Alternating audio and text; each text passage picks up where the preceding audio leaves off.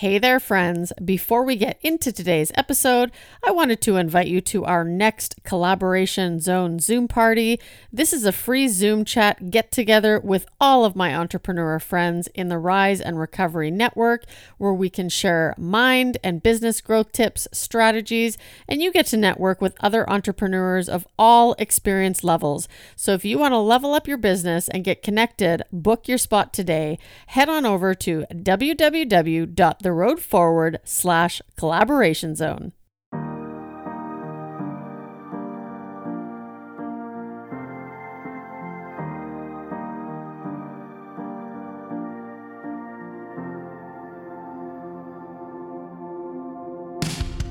When we recover, we are returning to a normal state of health, mind, or strength. We begin the process of regaining control over something that was lost. Welcome to the Road Beyond Recovery podcast, and my name is Tamar, your host. Have you ever felt like you were meant for more? Well, I help people discover their purpose so they can follow their passion and realize what they are truly capable of.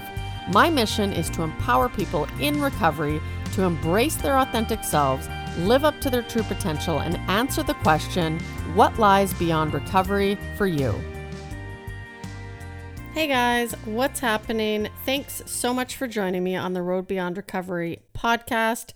Today we're going to be talking about, you know, what are some of the things that contribute to addiction in general because this is an interesting topic I find. There's lots of different opinions out there and of course, I'm just always sharing from my own personal experience. Um, you know, I know there's so much more to all of this. Uh, but, you know, I wanted to talk about that but before we get into today's episode, I want to share a little gratitude. And today I am grateful for walking in the rain. I think because we have had such a warm, warm summer and it's now cooled down, at least where I am. And, you know, today I went on a couple walks and actually, you know, walked in the rain. And normally I'm a big baby and I'm a fair weather golfer, I'm a fair weather outdoor activity goer and I don't love walking in the rain. But I thought about it and just thought, you know, it's raining, which is cool. We need the rain, obviously. We've had a ton of it this last weekend as I'm recording this episode.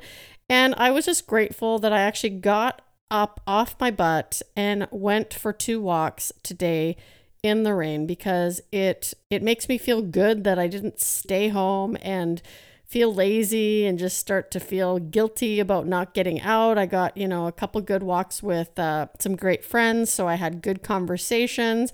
And the fact that we were all out there getting wet, just walking and talking, it felt really good. So today, I am grateful for walks in the rain.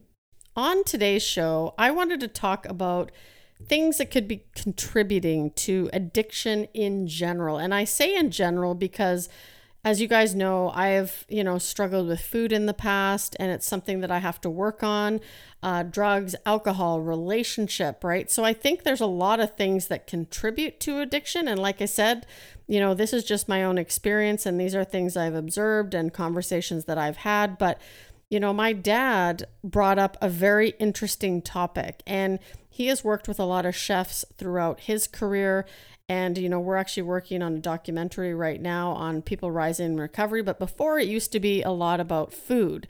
And so we had this great conversation about, you know, when you go to a restaurant, you get these massive portions, right? More than one person can normally eat. And we all feel this need, or most of us. I actually have a great friend of mine that can go to a restaurant, eat half, and put it away. It's absolutely incredible. But for someone like me, who has this very addictive personality and loves food, I'm a big foodie, I have a hard time stopping, right? I can get full, and that's why I'm practicing intuitive eating, but I can know I'm getting full and just love the taste of something and continue to eat it until it's gone. When, you know, if I could just take that mindset that, hey, you know what, I could always eat half of this later right? I could just pack it up. Then I wouldn't be full. I wouldn't feel like crap, bloated, tired, all that kind of stuff. But why is it that there are these massive portion sizes, you know? And it's interesting going, I could never afford it when I was in addiction, but I have gone to fancier restaurants now as I've grown up a little bit as an adult.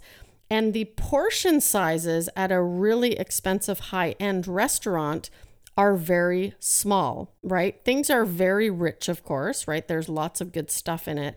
But I've noticed the difference between going to a regular restaurant where you get massive portions, way more than one could eat, and going to a fancier restaurant where they uh, they serve you smaller portions and you know you'll get your your appetizer and then your entree your dessert. You might get a little bit of bread but it's it's more of an experience and it's not so much on this just you know as much as you can possibly consume.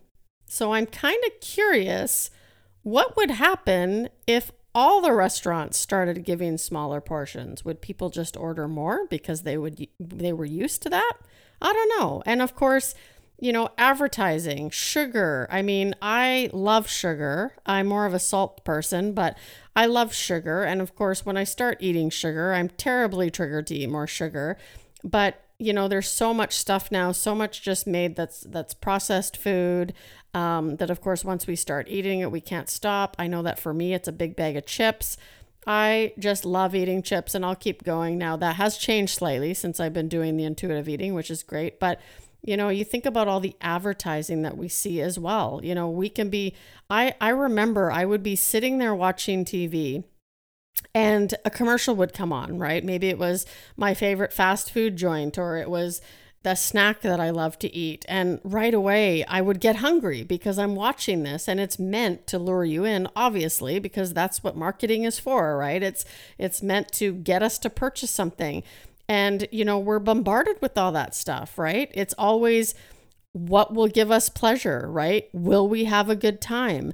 Um, because they know how to speak to us. So, you know, is that something that is contributing to addiction? Because I know, you know, I never, I don't, I don't remember if, you know, and you can tell me if I'm wrong or not, but when I was younger, I never used to see a lot of alcohol commercials. And, you know, I don't know if it's just because I wasn't watching the stations that had them, but now I notice, you know, I don't watch TV all that often anymore, but when I do, there's always alcohol commercials, right? And it's always people having a good time and you know, because as a result of drinking that that brand of beer or that vodka or whatnot. And you know, when you're you have when when you have issues with addiction, obviously it doesn't quite play out that way and nobody shows the hangover and what's going to happen the next day. But you know, it really is you know, acceptable drinking. And there are a lot of people who can do it um, responsibly, obviously, but does that kind of thing contribute to addiction, right? Because it's glorified. I mean, I'm so grateful I had never gone to Mexico or anywhere all inclusive in my addiction because I can't even fathom having seven days to drink all I could drink and not having to pay extra for it. So I'm very grateful. But are these kind of things also contributing to our addiction issues. One of the other things that I've really watched and witnessed is, and thank goodness I have a doctor that will not prescribe this kind of stuff, but, you know, is prescription painkillers. It is crazy how easy it is for some people to get this stuff. And, you know, obviously we there are times in our lives when we need this kind of stuff. You know, I'm not here to judge whether or not it's right or wrong, but what I've experienced and what I've seen is that there are a lot of people who get hooked to these prescription painkillers and, you know, will become a heroin addict or an alcoholic, right? Because it is an easy way to get started and they feel good. I remember when I went on my honeymoon, you know, I had a uh, gallbladder infection or gallstone. Um, I also had strep throat at the time. And so I had actually wasn't going to the doctor I go to today, but um, I had gone and got a bunch of T3s because I wasn't scheduled for my surgery for another couple months. And so I spent my whole entire honeymoon wasted on Tylenol 3s and um and alcohol right? And when i was younger right i had my my i slipped a disc in my back and i was given pain meds and i got addicted to pain meds because i loved pills. And you know i have to be really careful now when i just take a, a regular you know painkiller for your back because i love the feeling that it gives me. And so is I know this is a huge problem, right, in North America and most likely worldwide, but I've seen so many people not only fall into addiction as a result of being prescribed these painkillers, but I've also seen people relapse that had surpri- that recovery, right? They'd been in it for a while, they'd hurt themselves, or, or something had happened where they got access to a painkiller and they've actually relapsed. So, you know, I think those are all things to think about. But you know, I'd be interested what else you think contributes to addiction in general because I think we're just bombarded with so much information all the time, right? And it's meant to get us to do something, to take action. And so, you know, what are things that you have taken action on that you realized, wow, I can't believe I just did that, right? And, you know, maybe it was a, a, treat that you saw on TV and then you couldn't get enough of, so you bought them all the time. I did that with my little cauliflower crust pizzas that I loved so much. But I'd be interested to hear what you think. You can always email me your thoughts at tamar at theroadforward.ca. And don't forget to make sure you join us on our next Collaboration Zone Zoom call. This is where you can come and network with like minded entrepreneurs in recovery. And it's just a great time. So make sure you head on over to www.theroadforward.ca slash collaboration zone, and I'll see you on the next episode. Thanks for listening to another episode of The Road Beyond Recovery. Did you know that our dreams can become a reality? When you determine your purpose in life and you allow that purpose to guide you, anything is possible. It just takes action.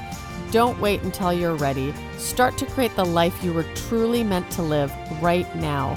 I am super passionate about my mission to help people live up to their true potential. So if you want to learn more, check out my website at www.theroadforward.ca.